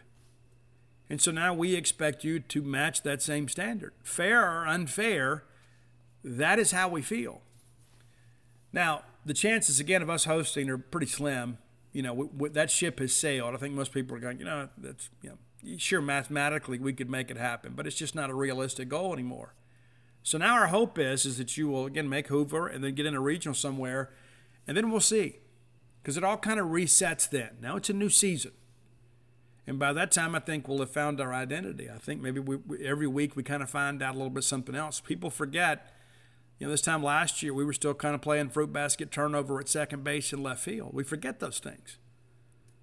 You know, we'll get some things settled as we get into postseason. We just hope there is a postseason. And we love you. We do. We get frustrated with you sometimes, you know, when you swing at a ball in the dirt and you get fooled or you make an error. We do. But we, we get over it. We recover. And again, some of our, our fans get out there and a little bit too hard on you on Twitter, and then the moment fades and they forget to go delete the tweet. And they shouldn't have made it in the first place. So let me apologize on their behalf because you can't differentiate between me and those people. Because all you see is a Twitter handle, right? All you know is you see that M over S out there, and it's supposed to be somebody that loves and supports you all the time, being critical of you. So I'm going to ask you to give them a little bit of grace because their frustration comes from a good place. It's because they have this love affair with Mississippi State baseball. And they expect the best from Mississippi State baseball. And even though it's in, sometimes it's delivered to you personally, it's not intended personally. That's just somebody, that same person that's, frust- that's frustrated with you today will be cheering for you tomorrow. And so I'm not going to defend their behavior. And as you've heard me say on the show, we don't need fans like that. We don't. We absolutely don't. But I'm going to ask you to block all that stuff out. And here's something else, and this may be a little bit controversial. I'm asking you to block out what your parents say too. I'm asking you to block out what all your former teammates, all your high school teammates, all your travel team, all your summer league, block all that stuff out too. And all those friends that you have, you know, in the Cotton District and in class, I want you to block all that stuff out too. And take it all with a grain of salt. Because what matters most right now is what you guys think and believe about yourselves. This is what matters most. This is time for us to circle the wagons. And then all this peripheral stuff will kind of all take care of itself. Because if you spend too much time trying to do what, you know, you know, John Q. Bulldog on Twitter has to say, or what mom and dad have to say, even as well intended as it may be, or what, you know, your friend in, in Chemistry 101 has to say, you know, all of that is going to divert us from our primary focus, and that is to go out there and make something special this season. This past weekend was awful, and it was probably more awful for you than anybody. I, I, I'm not lost in that discussion. I get it. It means more, good, bad, or indifferent to you than it does anybody else because it's you. It's your name on social media. It's your name on the SEC network. It's your name in the box score you know, many of our fans, when you guys have a bad ball game, they can just turn the TV off and go cut the grass or go fishing or whatever. You got to go out there and finish the game out. I can't begin to imagine how miserable it was on Sunday. It's a 13 to 3 ball game. We're just trying to get the game over and you know get it behind us. I can't begin to imagine how difficult that was. But it's just one weekend and it's just one game. And today can be a different point for us. We can turn things around. But I'm going to ask you, is you block all the other stuff out. All, and that's even even the other people to like, hey, you know, love you, and that's all sweet. But let's turn our attention to the M over S. And pretty soon you're going to be done with class two. That's all you're going to have is M over S. And you're going to have to live with how this season ends the rest of your life. Fair, or unfair. You only get a short time in life to play baseball. And that's one things too. You'll, you'll talk to your guys. You talk to Jake Mangum. You talk to Tanner Allen. You talk to those guys, and they'll tell you. It's not the same in minor league. You don't have that same esprit de corps. You know, all the guys aren't just all hanging out. You spend a lot of time in hotel rooms on your phone, texting with your buddies and that sort of stuff. It's just a different deal. It's a business. You don't know that yet. But the memories that you make over the course of the next two months are going to last you a lifetime. And so let's think about the legacy that we're going to leave at Mississippi State because you know we could say, you know what, hey, he won an AFL championship, but how great would it be to say, you know what, the year after they won an AFL championship, they had all this adversity, and they didn't quit, and they still found a way to get to the postseason, and they still found a way to make Mississippi State proud. That's going to do it for today. If you guys are looking for books, you can find it at dogpilethebook.com. We have some additional stock. Uh, we have uh, been able to kind of recirculate some things, so you can get. And I, we had sold a bunch of books this weekend at the lodge. Matter of fact, I'm leaving here, headed to Newton, Mississippi, with the Alumni Association. I'll be at the Mexican restaurant tonight. Friday, I'll be at the FCA banquet, and then uh, I guess it's Saturday. I'm at uh, Campus Bookmart. Uh, but yeah, you go to Dogpile the Book, you can still get personalized and signed copies. You can get Flim Flam, Alpha Dogs, and Stark Villains there. If you're looking uh, for Blooms of Oleander, you can find it at Amazon, BarnesandNoble.com, Books a Million, and everywhere else you find great books. Your local bookstore can get it for you. So uh, be sure and check that out. Stark Villains gear always available at StarkVillains.com. All right, I'll be back on Wednesday. Hopefully, we'll be talking about a, uh, a baseball victory over UAB. I didn't even preview the game today because I thought it was more important to address these other things. But uh, you know, we'll have a break in programming today to kind of handle this. But um, until next time, let's all live our lives in a way we make more friends than enemies, and people can see a difference in the way we live. Spring is in the air at Littleton Coin Company, and we want to help you brighten your collection. Visit us at littletoncoin.com all month long to enjoy 15% off your purchase. With a wide selection of coins, paper money, supplies, and more, Littleton Coin Company has something for every collector's taste. Use promo code SPRING at littletoncoin.com for 15% off your purchase all month long. Restrictions apply. Littleton Coin Company. Serving collectors since 1945.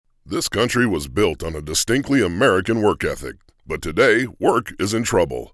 We've outsourced most of our manufacturing to other countries, and with that, we sent away good jobs and diminished our capability to make things. American Giant is a clothing company that's pushing back against this tide. They make a variety of high quality clothing and activewear, like sweatshirts, jeans, dresses, jackets, and so much more. All made right here in the USA, from growing the cotton and adding the final touches. So when you buy American Giant, you create jobs for seamsters, cutters, and factory workers in towns and cities across the United States. And it's about more than an income. Jobs bring pride, purpose. They stitch people together. If all that sounds good to you, visit American-Giant.com and get 20% off your first order when you use code STAPLE20 at checkout. That's 20% off your first order at American-Giant.com with promo code STAPLE20.